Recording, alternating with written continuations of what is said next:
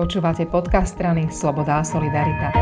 Poslancom za SAS Radovanom Kazdom sa budeme rozprávať o projekte Hrádzok, ktorý sa začal pred veľa rokmi a vtedy vyzeral tak nadšenecky, aktivisticky, tak e, zaujímavo.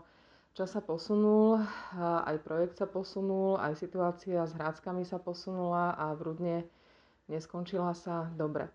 A vy ste rado sa teraz rozhodli interpelovať ministra životného prostredia, aby sa na projekt tých hrádzok na Slovensku ako takých pozrel. A moja prvá otázka je, že prečo ste zvolili túto cestu, že sa obraciate takto oficiálne na ministerstvo životného prostredia?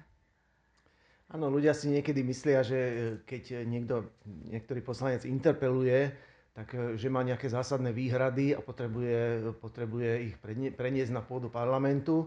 E, v tomto prípade to neplatilo. E, ministerstvo sa pomerne rýchlo toho zhostilo hneď vlastne po mojej interpelácii, ale nezávisle teda na nej. Ten dôvod bol ten, že chcel som tú otázku otvoriť aj na pôde parlamentu, pretože naozaj ten projekt, ktorý pred desiatimi, desiatimi rokmi vznikol, tak existujú veľmi vážne podozrenia, že e, bol celý e, vybudovaný zle. Celý ten projekt vlastne pozostával e, z budovania tzv. prehrádzok, nejakých vodozádržných opatrení v katastrálnych územiach v desiatkách obcí, respektíve nad tými obcami zväčša. A už, tedy, už tedy veľmi veľa odborníkov namietalo voči tomuto spôsobu, akým sa to má robiť. Eh, celý ten projekt vymyslel environmentálny aktivista Michal Kravčík, eh, následne bol vymenovaný eh, pán Martin Kovač za spolomocnenca pre integrovaný manažment krajiny a spustil sa takýto veľký grandiózny projekt, ktorý išiel v dvoch etapách. Myslím, že sa na ňo použilo 40, vyše 40 miliónov eur. A takýmto spôsobom začali byť budované rôzne prehrádzky na vodných tokoch. Ten cieľ mal byť, aby sa zachytávala voda v krajine a aby sa neodlesňovalo Slovensko, hlavne asi.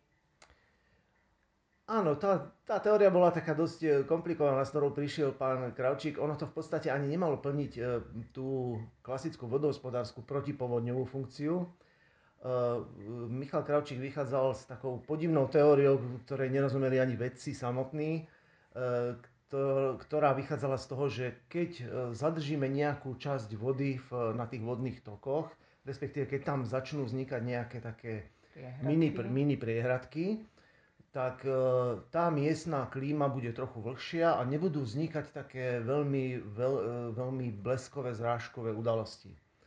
Čo akože principiálne, akože je fyzikálne, to trošku ovplyvňuje, že zjemňuje to, ale absolútne minimálne. Akože to nemá naozaj že skoro žiadny efekt. Hej, no a teraz sa ukazuje, že efekt to teda nemá, ten, ktorý to áno, malo áno. mať, ale nesie to zo sebou nebezpečenstvo, hlavne aj preto, že ja predpokladám, že tie obce nemajú tých 10 rokov úplne, že prvú starosť na svete starať sa o nejaké vodné priehrady, ktoré vznikli nad nimi a ktoré sa zanášajú, zarastajú, neodteká z nich tá voda. Áno, tento, žiaľ tento tragický prípad, e, ktorý bol v Rudne a teda, ktorý si vyžadal aj jednu obeď v príčinnej súvislosti s vznikom e, tejto povodne, bol taký vyslovene, že ukážkový prípad toho, kde celý tento projekt zlyhával. A to jedným z tých, e, jedným z tých dôsledkov bolo to, že vlastne nebola prenesená nejak zásadne kompetencia, že kto sa má starať potom o tie prehrádzky. Čiže tu bola, za, za prvé tu bola vybudovaná akási priehrada, ktorá ani nebola poriadne spevnená. E, aspoň tie fakty, tie obrázky, ktoré boli zverejnené, tomu nasvedčujú, že to bolo vlastne zasypaný nejaký tajch e, nejakou hrbou kameňa a dole bol urobený nejaký výpust, ale takáto hrba kameňa nemôže zvládnuť ten nápor vodného stĺpca dlhodobo. To má byť proste jasne nakreslená, e, stavebne, výkresovo stavba spevnená, ktorá má vydržať 100 rokov. A to je jedna vec. A druhá vec je, že má sa potom o ňu niekto starať. A to, to sa teraz nestalo samozrejme, lebo tá kompetencia bola prenesená nejakým spôsobom na obce, ale obce nie sú odborne spôsobilé, aby vedeli posúdiť, že či to je v poriadku. A takisto nevedia, e, posu- a takisto nevedia e, vyčistiť tú nádrž, respektíve nemajú na to financie. Na to sú hodohospodári, Áno, ktorí sa áno, starajú áno. ale o vodné toky, ale na nich tá zodpovednosť prenesená nebola. Áno. Na nich nebola prenesená zodpovednosť a e, Slovenský vodohospodársky podnik, ktorý je zväčša teda správcom vod, on sa vlastne aj od začiatku dosť sťahoval z toho projektu.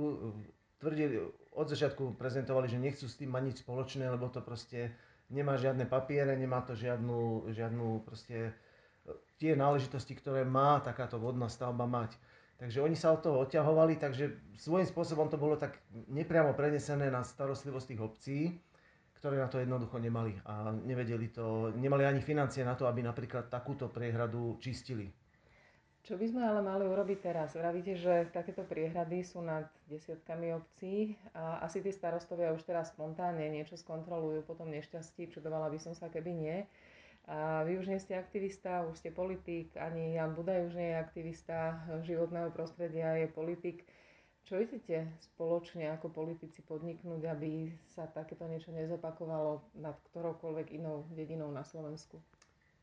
No, ja som položil v interpelácii dve také zásadné otázky, základné. Tá prvá viedla k tomu, že mali by sme vytvoriť e, tým, e, teda, či ministerstvo uvažuje o tom, že by vytvorilo nejaký poradný orgán, ktorý by kvalifikovane posúdil príčiny vzniku tej povodne, ale tie sa dajú byť teraz už zjavné v tomto prípade, že tam naozaj došlo k pretrhnutiu toho tajchu.